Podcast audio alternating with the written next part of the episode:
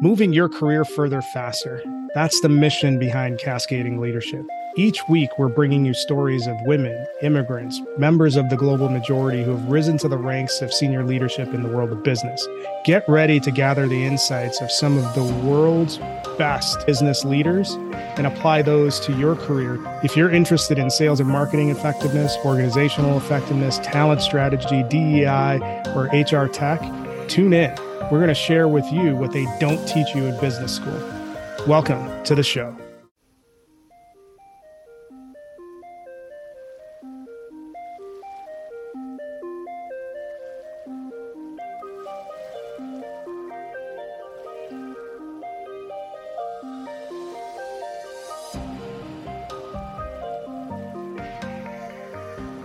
Welcome to another episode of Cascading Leadership. I am your friendly neighborhood host, uh, Dr. Jim, your resident talent attraction, retention, development nerd. And with me, I have our illustrious co host, LB.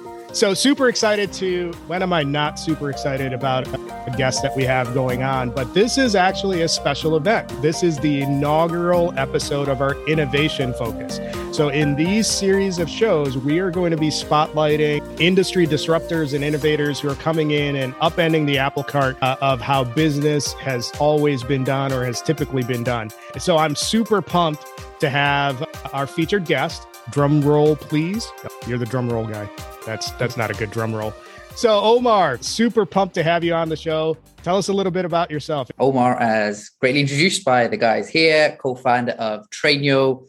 We are a relatively new startup in the UK, now expanded to the US and across the world. And ultimately, we are trying to get people from all backgrounds into the tech sector and change education as we know it. Uh, I have a special place in my heart for startups. I've always worked in either startup or turnaround organization, and LB has been in similar uh, setups where he's typically been involved in turnaround operations. So this is going to be a great conversation, and we'll get into some pretty significant details about TrainYo in general and how TrainYo is looking to change the game when it comes to e-learning and training and breaking into SaaS.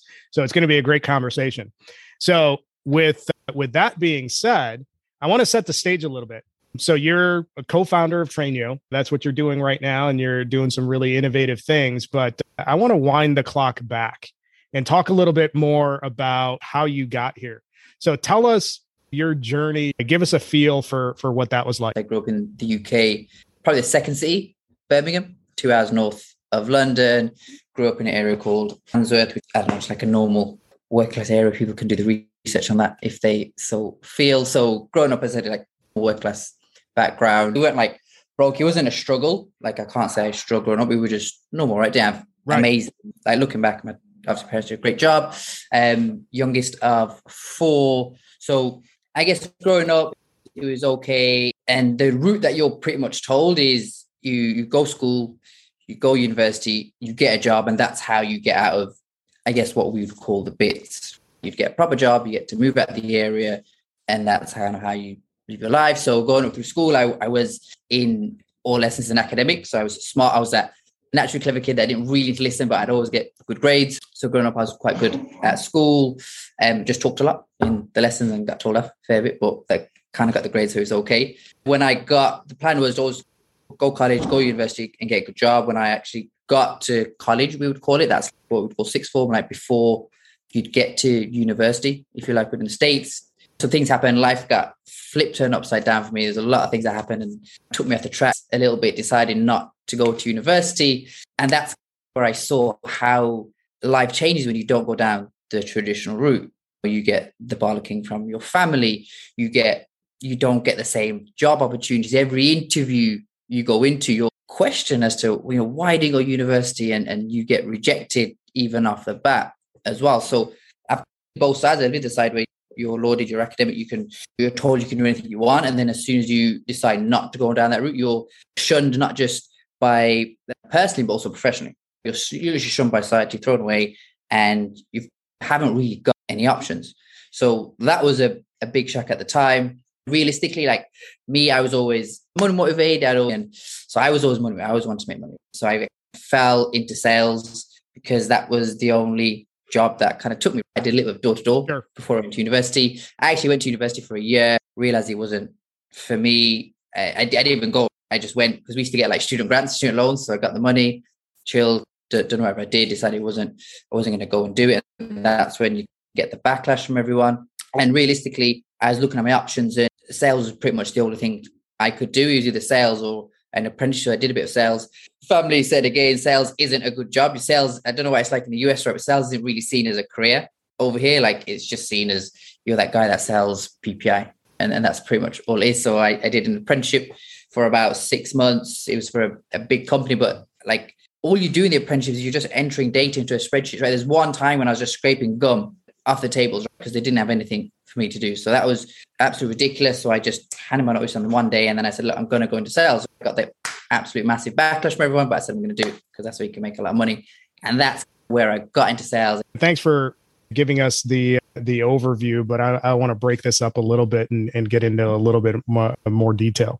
So you're the youngest of four. And one of the things that I'm curious about is you have the example of all of your older siblings that may or may not have shaped your worldview and what the path looks like. So tell us a little bit about how being the youngest of four may or may not have made it even more difficult to make the transitional choices that you, you, you made. Because I'm I'm assuming that if your three older siblings had a path that that was laid out in front of you, and I would imagine from a cultural perspective, there's some expectation that you follow in some version of that path. Tell me a little bit about the dynamics of that, because that adds a level of pressure and expectation. Yeah, hundred percent. Probably added more pressure because I'm the youngest by quite a while, right? Like my sister is seven years older, then it's eight and nine. So you're raised by everyone, which is great, and that was that's one of the the positives. But then in terms of not going to university, not going the down the traditional route, not really listening to anyone, that add an extra pressure. So you're not just getting told off from your parents, you're also getting told off from your three siblings who are like your parents, but not. But you're also getting told off from five people and pressured and, and been trying to direct you in a certain way. So when you deviate from that path, you're not just deviating from mom and dad, you're deviating from everybody, which super hard. So you have the relational familial familial pressure that you're dealing with, but there's also the cultural component too, right? You and I are from similar cultures. I'll have you talk about the the particulars of that, but there's a cultural expectation too. Like you are expected to do things a certain way and if you go off that path, there's going to be conversations, and you have the double whammy. I didn't have four siblings, I just had a younger sister or have a younger sister.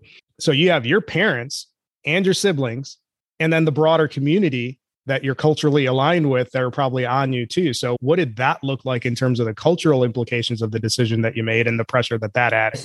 That was massive. So, I'm, I guess, I'm like second generation.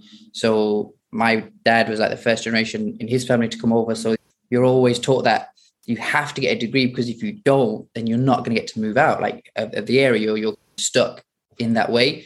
So when you go against that, everyone all of a sudden changes the way they look at you. You're seen as disappointment. You're seen as a failure, no matter how well or not. I had these discussions with, with a lot of people, like my uncle and everyone who told me I'd never get, I'd never make over 30 grand a year. I'd never become a, a manager because apparently being a manager was a good job. No one would marry you because you haven't got a degree. Everyone's saying, yeah, you're going to do well and going to be the next best thing. You've got everything. But then all of a sudden that's changed. And it's not just, it's your family and then it's everybody else around as well. All of a sudden you went from being like golden boy to being like the bottom of the the rocks. And even now to this day, there's people in the family who, because they're first generation, they've come over, they still don't really understand what we're doing. So all they say is, why do you have a degree? Why don't you go to university? Why don't you this job? Why don't you be a lawyer? Why don't you you do that? To this day, even though we've got the startup and we're growing and I've done whatever I've done in my career, to this day, you, even now we still get looked down on. You're still a disappointment to a lot of people. This is why I'm hammering in on this particular area because uh, I don't know if the broader audience that listens to our show can really relate to this. But the amount of pressure that children of immigrants have to hold up, quote unquote, their family honor and do right by the sacrifices that their parents have made and follow a particular path. That's hard to describe to someone from a non immigrant community or background. And what I'd like you to explain is in the face of all of those things that that you dealt with, the community, your family, your siblings, all of that pressure, how did you manage the courage necessary to chart your own path? What was that process like? Because that's a brave thing that you did. And I think it goes either two ways with a lot of people. For a lot of people, can rightly so, it can bring you down and, and it can you can shut off from everything. But I think with me, I was raised quite headstrong. It gave it had the opposite effect. It gave me a chip on my shoulder. And we always say in sales, a person with a, a chip on the shoulder and a point to prove is a, is a dangerous person. And that's what it it did for me. Like I said, all right, everyone's saying I'm never going to do this, I'm never going to earn this much money, I'm never going to progress. And it said, oh, in my head, the words, maybe this your eldest would understand, but it's safe, watch what I do. So then I moved out at the age of 20 and I said, I'm going to build a career, I'm going to do all on my own, on my own two feet. Moving out at the age of 20 is not normal, especially people from like my background culture. It's, it's a shocker. You don't move out until you get married. Even then, people still live at home, right? Yeah. It's norm to, to stay at home. So I moved out there 20. It gave me that chip on my shoulder. And yeah, you know, it, it maybe did make me a little bit bitter. And, and I've noticed that over the years, it's definitely had it's had a positive effect, but the negative side is definitely made you bitter. And that chip on your shoulder can sometimes definitely eat away at you. Like you've always got a point to prove, no matter what. Even now, if I'm doing relatively well, you've always got that feeling will probably never go away but it's what drives you. Omar, when you when you were talking about that, some of the notes that I had written down was I think that you've overaccomplished disempowering beliefs is the, uh, the technical term because what you're really talking about and battling against this whole idea and notion of what tradition is. And so Jim and I, we've had conversations oftentimes about this whole idea of the legacy that you carry. And what I heard you say, and maybe I'm projecting on you what how I grew up and I understand where I come from and my family responsibility in the cultural context, but I didn't necessarily ask for it. As you think about not following that path, how has that guided your path along wanting to be successful in doing what you're doing? I think in terms of what I'm doing right now, there's there's other things that have happened as well. But one of the things it gives me is the fact that I don't want other people to go through the same emotional and, and physical challenges that I did because it, it a profound effect on a lot of people. A lot of people can go the other way. So for me, having gone through that and what society has done as well, that's what kind of that's one thing that drives me. Right? I don't want other people growing up to feel like that. I don't want them to feel like a disappointment if they don't go down a certain route. I don't want them to be cast away or, or feel like they've you know got to do more than someone else to to do well because of cultural or societal tradition. So all the these things that have happened to me now, I'd say it's a good thing because it you you you can only care about the. I have a firm belief of like practical empathy. You can only tr- truly care if you've gone through certain things. If you've gone through, then you know what it's like. Then you will not want the next to go through what. I'm not saying it's all bad, but definitely going through that and coming out the other end. I, I, I think makes me not want other people to go through the same, but also I can show people that, you know what, you can go down a different route. There's other options out there for you. You don't necessarily have to go down. If you don't go down this route, you're not a failure. You're not a disappointment. You bring up a great point because one of the things when I'm uh, coaching clients is that I encourage them not to necessarily look at something as good or bad. It just is. And societally, and I, I think this is great because even though you're across the pond, there's still this whole idea notion of when we don't follow a path, we are a quote unquote failure. When you look at it from that standpoint, it's a disempowering and, and limiting belief. What are some of those elements that you haven't shared with us yet that have guided you to where you are now? I've been quite lucky that I've maybe been I've been confident, right? I've been able to go out there and, and see the world. But I think one of the big things for me is seeing how opportunities aren't fair for everyone, then the, the playing field isn't level at the moment. Growth background, I've, I've grown up and I've seen that. A lot of your success is based on how ultimately the success and wealth of your parents dictates your success. And, and, and I don't believe that's inherently fair. I've seen a lot of different industries and a lot of different places. I've all around the world as well. And, and I've seen a lot of things. And, and that one thing is always consistent. And I think for me, that's the big driver, right? Your success should not depend on your parents' success. It shouldn't depend on where you've come from. Everyone should have knowledge of the same opportunities. Everyone should have the same access to everything. And growing up, I've seen that it's not the case, right? Like I didn't even know about the tech sector No one came to me and told me about technology. It was pure fluke. I found out about. And if I don't know about it, and I am quite switched on about careers, and I do go out and search these things, then what about the rest of the population? You're spot on. So just to clarify for you, yeah, uh, you hit the ball out of the park. I, I think to um, make it make that phrase friendly for our European audiences, you put it in the back of the old onion bag. Okay. That's a soccer reference. That's one of what one of the commentators says when you score a goal. You put it in the back of the old onion bag. That is hilarious. So we are all learning together today. That's funny. But uh, the other part that you touched on, Omar, is that I think the inverse of this really is that when you think about the uh, the whole idea of everyone's been talking about the Great Resignation, the impacts of what COVID has done um, to humanity, I, I would hope, right, that we are following your path, that we're hitting a reset, that we're no longer saying that you have to be defined because you have that you go down a defined path or that you go down the path of what your parents expectation expectations are. And conversely that it's okay to make that decision and we shouldn't live into this whole idea like what you were saying. Whatever my parents have done whatever that influence has been that is how some people succeed. And if you don't have that advantage and it is an advantage then you may not necessarily be able to move as far as you would like to. But I think that it's a powerful statement. So to clarify, the your motivator was not knowing about the tech space. And as opposed to being what some of us do is that we get that information and we lock it in and we just we rock out to get that success.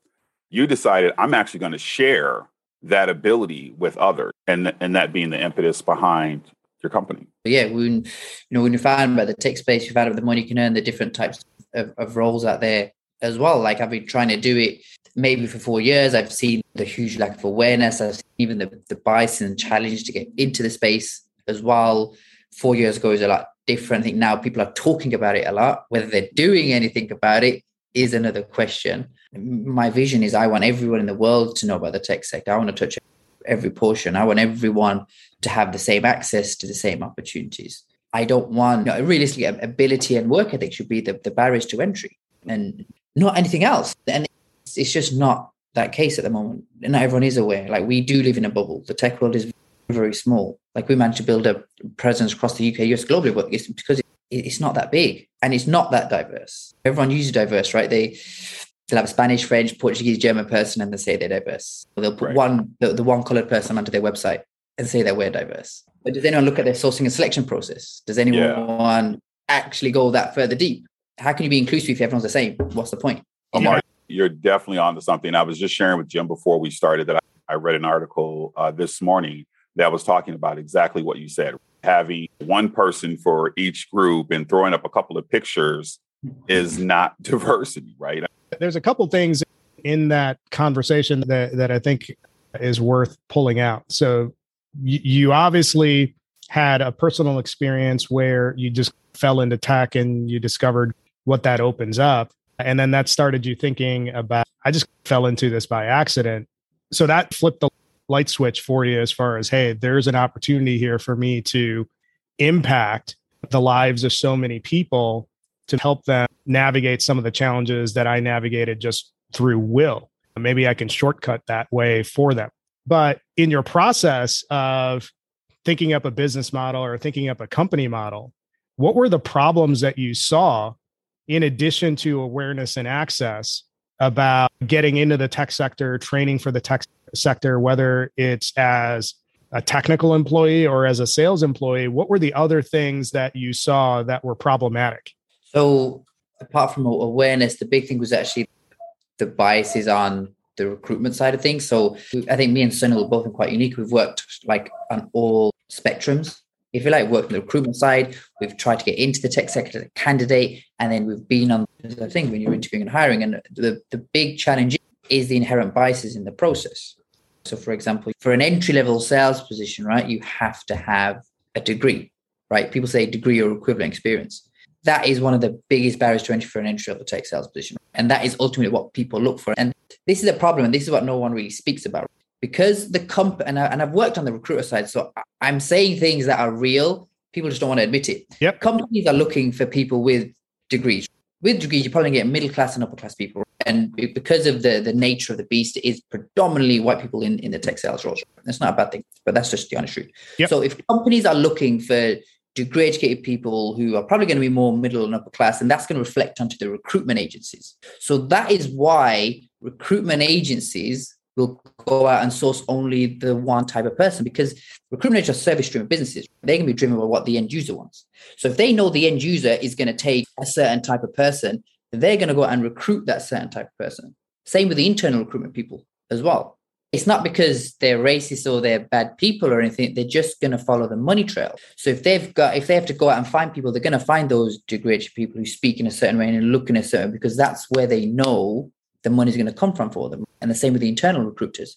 They know that they're going to hit their quotas and their numbers if they get a certain type of person. And that's just down to what companies are hiring for. And the reason why, and this is going maybe further deeper down the line, but the reason why companies are looking for that stuff is because typically you've got founders at the top who are, I think there's a stat from the DWP, right, who are of a certain type of person. They hire people like them that then fill into people like them. And so it's a cycle, right? So until someone comes out and talks about it and actively addresses it, but also starts to get people from different backgrounds to get into the techs and become founders, that cycle will never change. And it doesn't change overnight. You can't create leaders at the top from different backgrounds overnight. You've got to start talking about get them in at the start, change the thought process of the hiring managers, get them to change the thought process of the agencies because the, the hiring managers change and agencies will change because the money flow will be different now. Those are fantastic points. So, Omar, just to recap where we're at, because I'm a big context guy. So, you've talked about when it comes to working in the tech sector or tech sales sector, there's an awareness barrier that you're dealing with, there's an access barrier that you're dealing with.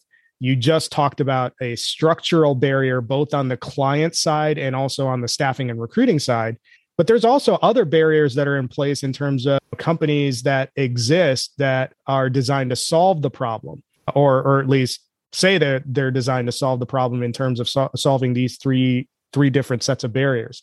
What did you notice about those particular entities in the marketplace that prompted you to launch TrainYo as an alternative? So I think we saw this model in the US quite a lot. There's a lot of companies that say they're going to get people from different backgrounds into tech and, and that's their mission. They're going to train them for free. But ultimately, what we saw a lot of them doing was they were charging people, right? So you they were training getting people, they were training them and ultimately taking off a huge chunk of their first year income, not just a salary, but it's on as well typically. So what you're doing is you're getting people who are already in disadvantaged situations, you're putting them through a program and then you're getting a job, but then you're putting them, continuing to keep them in that dog situation? How long is that going to take you to get out there? So we said, we always said our model is going to be completely different. Like you imagine coming to a 20 year old Omar and telling me, I'm going to get you a job, but you're going to have to pay me 30 grand once you're done. Like I'm broke and you're going to make me more broke going out. How am I to live? How am I to pay my bills and my, my rent? Like you're, you're just in, a, in an even more sticky situation. So we always said we were going to do things completely differently. Like we truly want to get people from different backgrounds into the tech space, not just ethnicity and gender, but socioeconomic. I've got a big affinity for the working class and trying to shift that class system as well. So we will never charge the students any amount of money. I think that is in, wrong, it's predatory, and it's not fair, and it's massively misleading as well. I don't think companies should work with training programs that are charging their students obscene amounts of money. So for us, we'll always monetize on the company side of it, and we'll always keep it free for the candidates. We don't want any barriers to entry apart from like desire and ability, right? Those two things should be the key crux of everything. And we will never charge you. We'll do everything we can to get them into position. I know that Lawrence has uh, has some areas that he wants to drill in, but I want to I want to actually put this into perspective.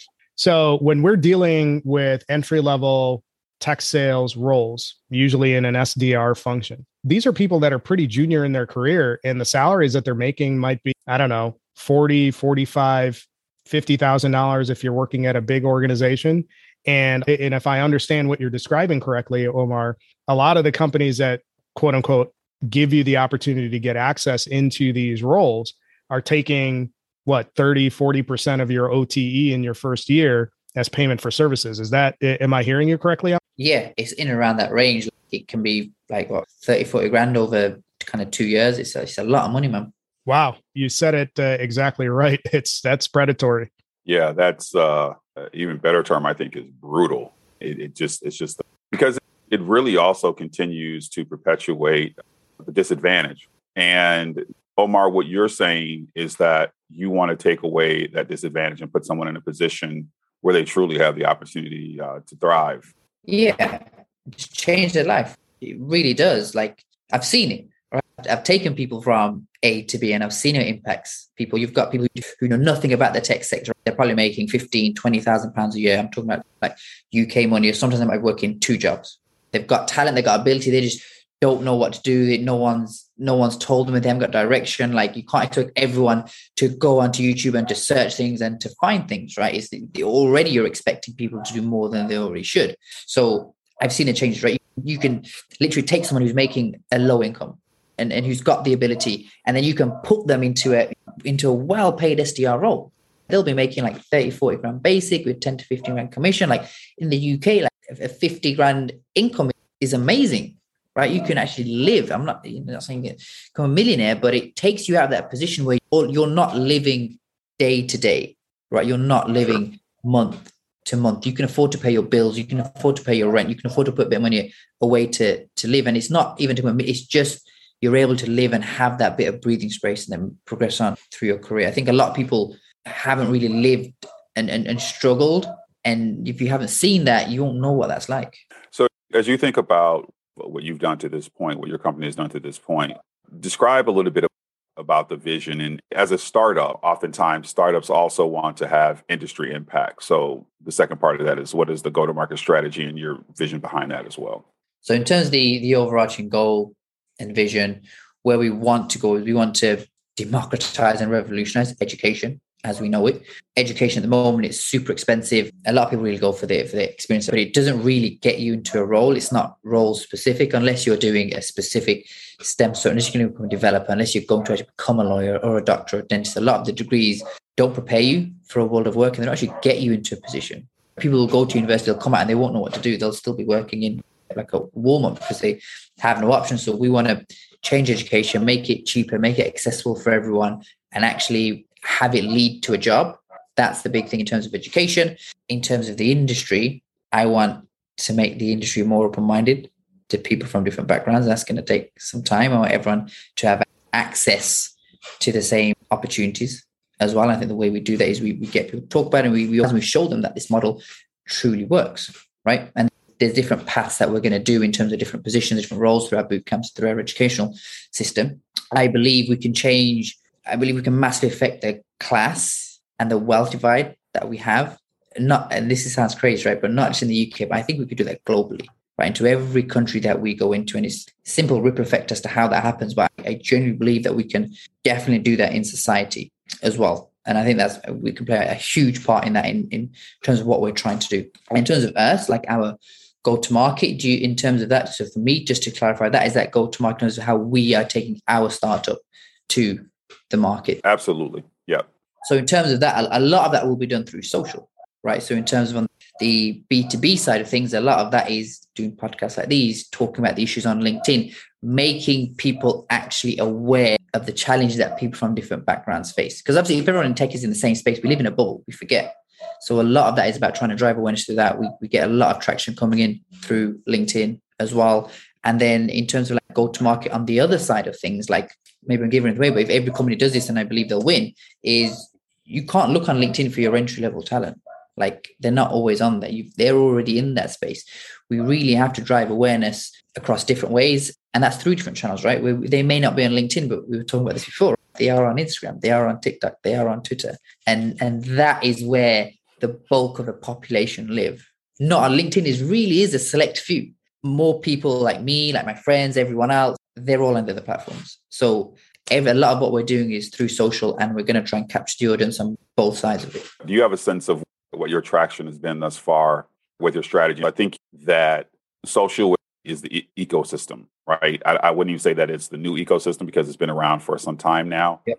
But you have uh, a great call out in that folks that are trying to find entry level folks on LinkedIn. I'm, I'm in academia and I'm having conversations with uh, students, and they're just on there, right? They're just like, yeah, I have my name out there and what I'm starting to do because they really have nothing to put on LinkedIn in their opinion. Yeah. So as you talk about what you're saying, Instagram, absolutely they're on there, right? TikTok, they're absolutely they're on there. That's the reason I was asking the question. Just kind of a, a shout out to you for for being spot on with this the idea of uh, social being a, a strategy platform. I think that's what it what it all comes down to, especially the market we're trying to penetrate and the people that we're trying to attract as well, and trying to drive awareness.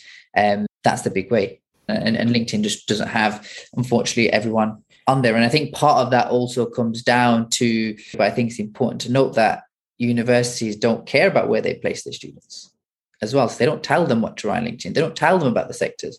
I've tried to reach out to university people that I've had people in universities try and go to their placement advisor and they're just not bothered. Right. The system at the moment, placement at universities and also placement in what we would call job centers, or I think you guys might call welfare offices. Neither of those institutions are set up to actually get people back into work as well, or get people into the right kinds of opportunities. I'm smiling because, from an academic standpoint, and I'm new to academia, right? So I came from the corporate sector and went into academia. And I, I would say that to, to be transparent, I think you're I think you're right. I think that there is this. I don't know if it's a if it's a don't care where they actually show up. I think it's more of a unfortunately don't know.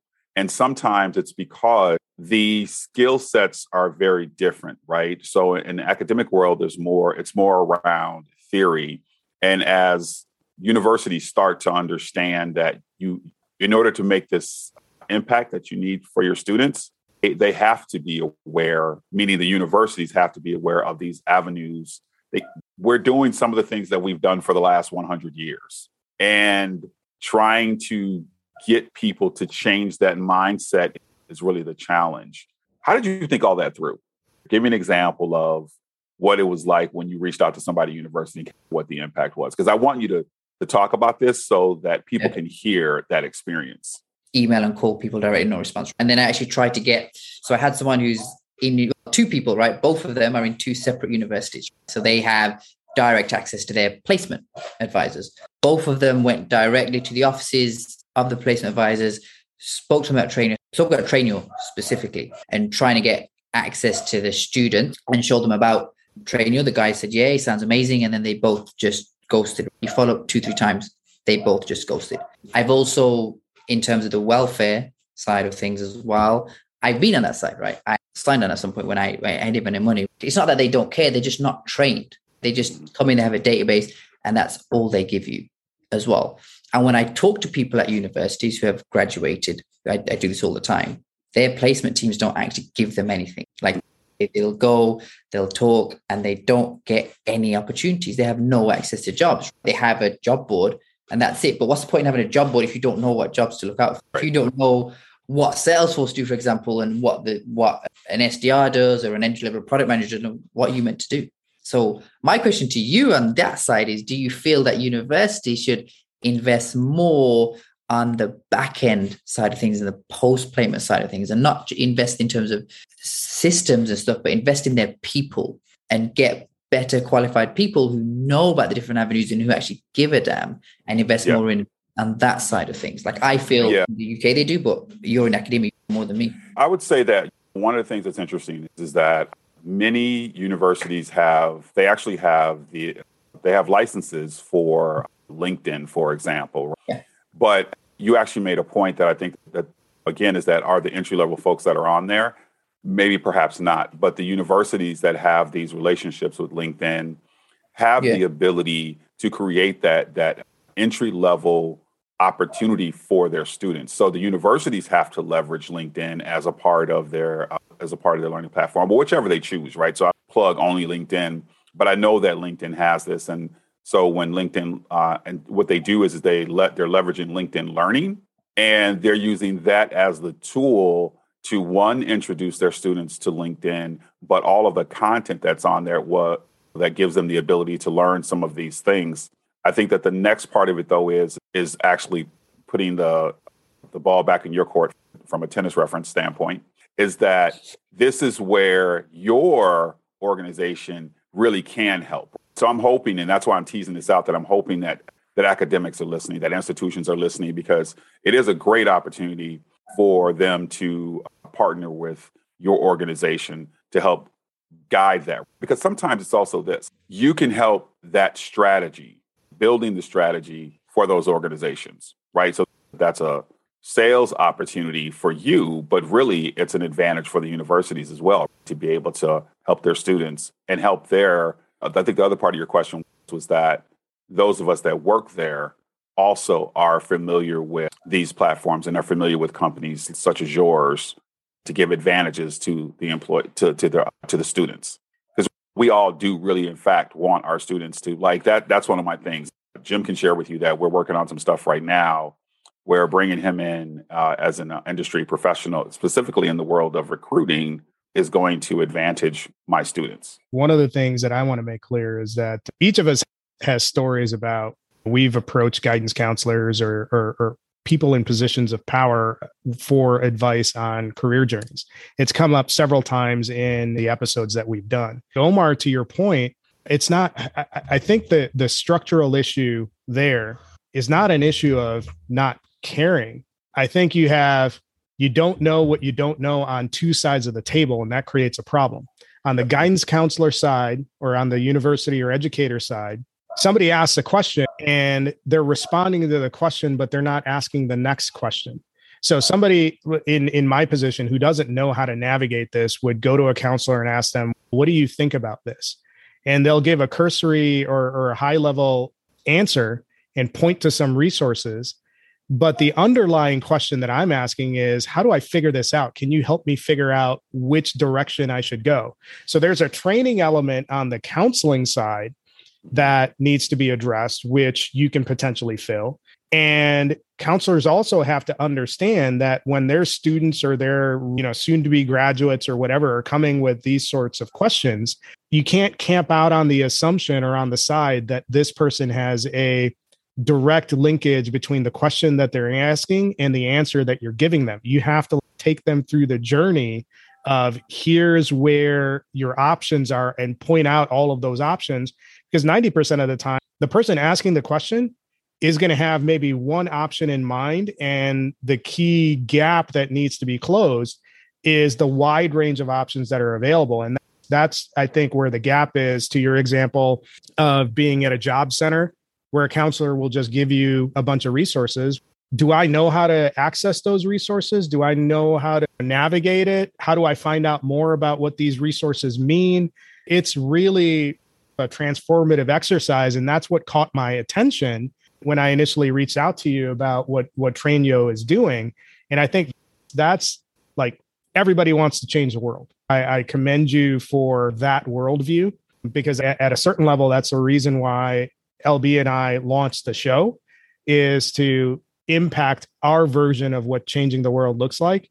And with what TrainYo is doing, there's an opportunity to change the lives of people that don't have access to these sort of jobs but there's also an opportunity for you to bring those counselors alongside and really train them on how to be more empathetic or understanding because they're not connecting the dots with the community that's coming up and asking these questions. They're blind to the fact that hey people from a working class or lower class background probably don't know the right question to ask. So you have to guide them through it. We have to look at this practically, in my opinion, right?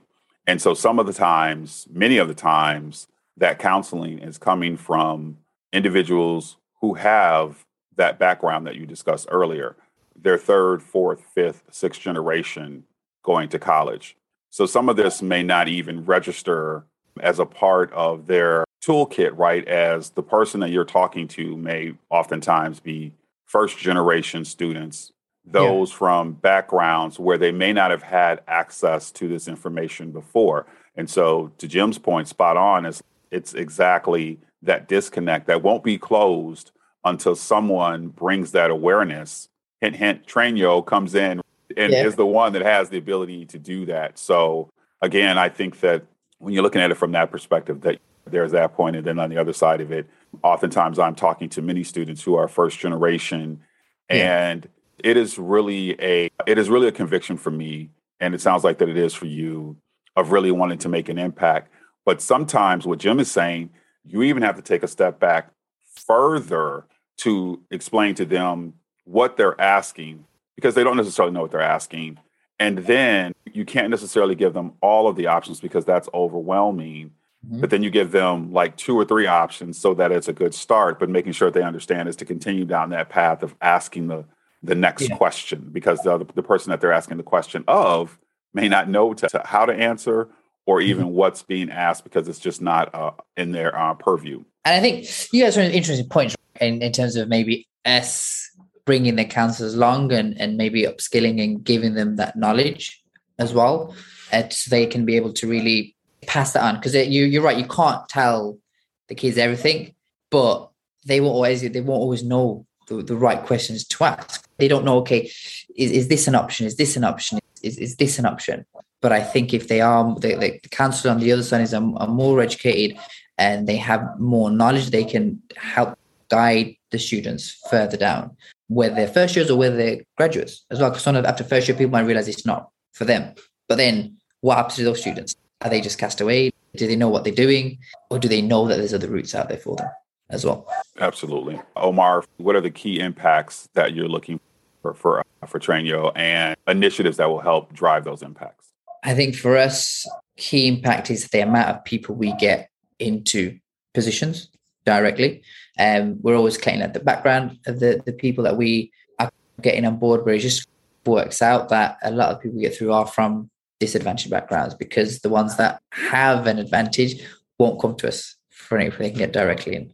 So that's why for us, a real the biggest impact for me at the moment is the amount of people we can get from A to B and into positions because that one one person equals one life changed. So that is the single biggest impact that I think we are looking at right now, both in the UK and in the US when we launch on the 4th of April. Biggest thing that's going to help that is just driving awareness of the tech sector and of what we're doing as well. Because at the moment, people on the other side of the, when I mean the other side, I mean on the candidate side of things, are still very, they don't believe it sometimes, right? They're like, what you can, I go to uni and I come out and I don't have a job, but after eight weeks, I can get a job getting paid what they would think is mid to senior level manager money in other positions. So for us, the, the real key initiative for us right now is driving awareness across that side of the supply chain and really making people aware of the opportunities that actually exist for them. And that is the first part of it. And the second part, the second initiative is educating companies on the biases that they do have and what their current processes are, doing, and really to understand that this model works. So I think some people are, are always a little bit suspect, sorry, of trying something new and, and, and of getting people from different backgrounds to space. And when people are a little bit on the fence, they will all revert back to what they know. So the second part of the issue is to educate companies. And when I mean companies, I'm talking about the people within those companies, and um, but these challenges do exist, and we need to do something about it well. Man, I am I am so pumped, and I was pumped before we had you in the show. And now that we've had this conversation, I'm super excited to see what you and the team at TrainYo are going to be able to accomplish. This is phenomenal work. I'm super excited to promote you and your team however we can. I want to make it clear for the audience make sure you're connecting and following TrainYo. Make sure you connect with Omar Sadik on, on LinkedIn. These guys are doing great work. And anytime where we have an opportunity to spotlight individuals, organizations that are really trying to uplift the lives of regular folks in whatever way possible, I'm always going to get behind those causes. So, Omar, super awesome conversation. Thanks for hopping on the show. And if there's anything that you need from us down the road, make sure you keep us looped in so that we can help you out. But this is fantastic work, man it's super super exciting, super interesting. Pumped to have the conversation and can't wait to put the episode out. Yeah, yeah. it means a lot when people buy into what we're doing and they see the vision. I think that's always no matter how many people come up to always like, validates what we're doing, but gives us the drive. So yeah, man, look, thanks for coming on. Your words as well, and yeah, if we need anything, definitely give you guys a shout. Yeah, I, I, I thank you as well. I think that what stood out to me is that everything that everything that you said, you surmised with the statement, one person is one life changed, right? That is powerful. I, I think uh, we're, Jim and I will have to uh, figure out a way to, to get you back because I have a hundred more questions for you. And I think that people need to continue to hear about your story. And for this one, you will be able, for our uh, listening audience, be able to hear Omar's story and TrainYo on all of the platforms that you normally check out your favorite podcast. Of course, ours is the most favorite.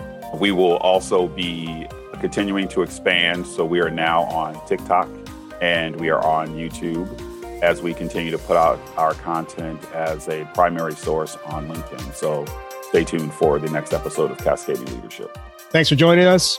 We'll see you next time.